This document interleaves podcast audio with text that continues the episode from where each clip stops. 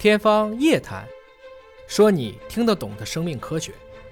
天方夜谭，说你听得懂的生命科学。各位好，我是向飞，为您请到的是华大集团的 CEO 尹烨老师。尹老师好，向飞同学好。管住嘴，迈开腿，大家都知道，关键要怎么样的管住嘴？今天呢，我们就专门分享一个加拿大麦克马斯特大学的研究团队啊，在 BMJ 的这个杂志上发表的关于超加工食品和我们的健康的相关关系啊。这里提到的就是，如果每天吃一到四份的超加工食品，那么和炎症性的肠病的发生风险会增加百分之六十七的相关性，这是一个临床的一个发现，百分之六十七的相关性增加的啊，对。这个量呢非常大的。那什么是超加工食品呢？你一般理解成，如果你在超市里买的大部分的食品啊，基本上只要它那个东西是，比如说密封包装的这种？薯片、啊。午餐肉啊，啊、软饮料啊，超市里买的大部分食品都是超大部分成品食品啊，不是生鲜，生鲜不算，哎对生鲜不算，但是已经是就拿来直接能够吃的了，香肠、基本上都是超加工食品。香肠不用说了，那一定是腊肉，啊，是呃对，没错，嗯啊，这属于加工肉类啊，这些可能都会有问题啊。嗯，超加工食品其实是一种深度的加工，融入了人类的劳动和智慧，可能会带来了更加美妙的口感，但是在健康上它却不被科学家们所认可。从这个人类的发展来看呢，你比如大量的防腐剂啊，大量的化工物质，其实从十九世纪末以来到现在，呃，有人粗略估算过，人类造出来两千万种了，嗯。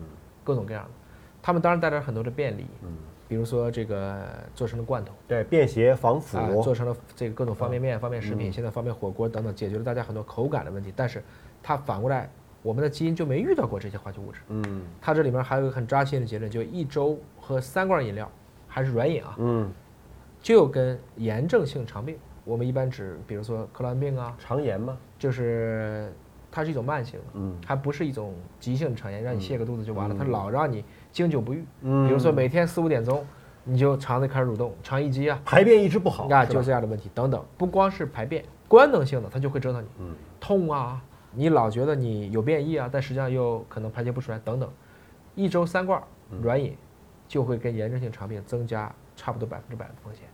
我们之前在介绍肠癌的科普知识的时候，曾经聊到过啊，呃，红肉、嗯深加工的食品被列为可能会引发肠癌的一类致癌物。对对一类致癌物质什么意思呢？就是有明确的因果关系了关联性强，啊，就是以关联还是关联关系，还是关联还是关联还是关联联关系。对，嗯这个很难讲是因果。第二个呢，不是说一类就比二类更厉害，嗯只是它的这种关联性更强。嗯也可能二类有一些关联度没那么大，但是影响很大，嗯这是有可能你知道什么是这个一类致癌物质？吸烟是肯定是。是的，等于我们的深加工红肉 已经跟烟草列为等号，都是一类致癌物质了。这个同样的就是这个腌制的很多的食品啊，特别是在这个国际的就抗癌组织当中，把这个中国造的这种熏鱼、咸鱼都在这个范围内。嗯但有一些是以发酵的方式或者纯粹的就是海盐的方式做的，这个还好。嗯所以在中国，其实大家最担心的是你的腌制食品，这个熏制食品，嗯，我们指的辣味儿这些东西，包括咸菜、腌菜之类的吧。呃，不包括泡菜，嗯，泡菜更多是用乳酸菌发酵的，也不包括东北的酸菜，那还是属于乳酸菌发酵类。酵母菌这一类去做的。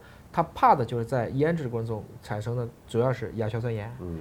黄曲霉素等等，这些都是在我们比如说一个老泡菜坛子里，你觉得那个卤很好，味道很好，但它可能也会带着这样的一些风险。嗯啊，那么关于这种慢性的肠炎跟我们的食品相关，我们看科学家们给出了哪些一个食品的类型啊？包括了加工的肉类，包括了冷的早餐麦片。很多人认为早餐麦片是健康饮食，对吧？这个被列为你做成了麦片儿啊是做成麦片了，已经哎深加工了，是是各种的酱料。是它这里面就是所有所有酱料。我们说，哎，这个西红柿酱，这不是什么男性可以预防前列腺癌吗？好吗？西红柿行，你做成酱料了不行我。们当时也聊过，就是你吃水果就吃水果，嗯，喝果汁和吃水果根本是两两回事儿哎。是水水果酱料和水果是两回事儿，包括精致的甜品。对，什么叫精致甜品？我们如果吃原生态的水果也是甜食，对吧是？这不算，它是指糖果、巧克力、果酱、果冻、布丁都算，薯片儿、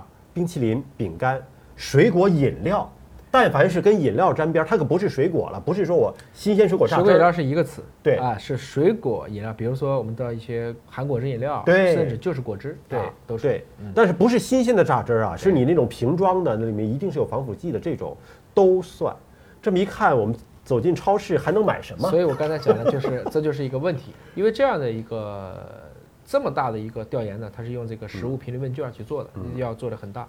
当然，他们也也关注到了还有些有相反的证据。嗯。当然，这个相反的证据是认为无关，但他们认为那个量比较小，那个大概就是十多万人，嗯。但是只发现了七十五个有这个 IBD，就是我们所谓的这样的一些啊炎症性肠病，主要是指像溃疡性的结直肠炎，包括克罗恩病等等。这个很痛苦，因为我身边就有朋友也是这样的一个一个状态，他要甚至现在好多治疗的时候还要去注射很贵的一些单抗类的药物，所以其实还会带来很大的一个经济负担。但是这篇研究呢，其实也有一些和以前的研究相反的结论。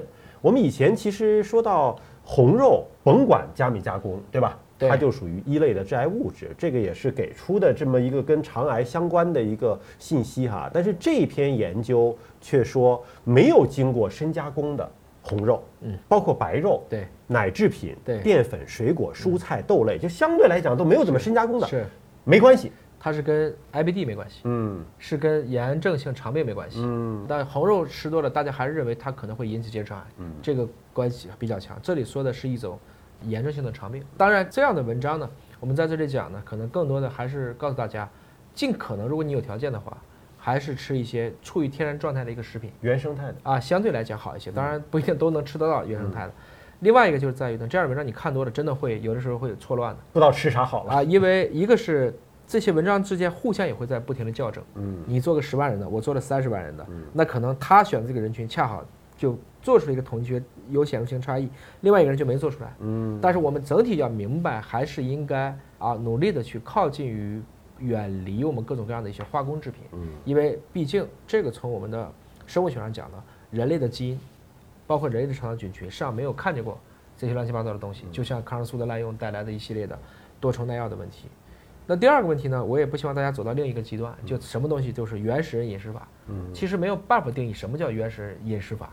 你如果定义到这个从阿尔法古猿开始出来的时候，那个时候天天都吃生的，大家也受不了。但是原始人吃烧烤呀，他们有火呀，所以天天烧烤是不是就是健康饮食？但也不是。原始人的寿命也就十几岁，所以这个也要去搞明白。呃，总之这篇文章给大家一个导向呢，就是说深加工的食品还是尽可能的少吃，对对吧？含防腐剂的呀，哎或者是过度加工的食品，尽可能选择一些天然的原生态的食品。呃，当然我们无法做到说每一餐、每一顿、每一样都这样，呃，尽力而为吧。是。嗯，好，感谢您关注今天的节目，下次节目时间我们再会。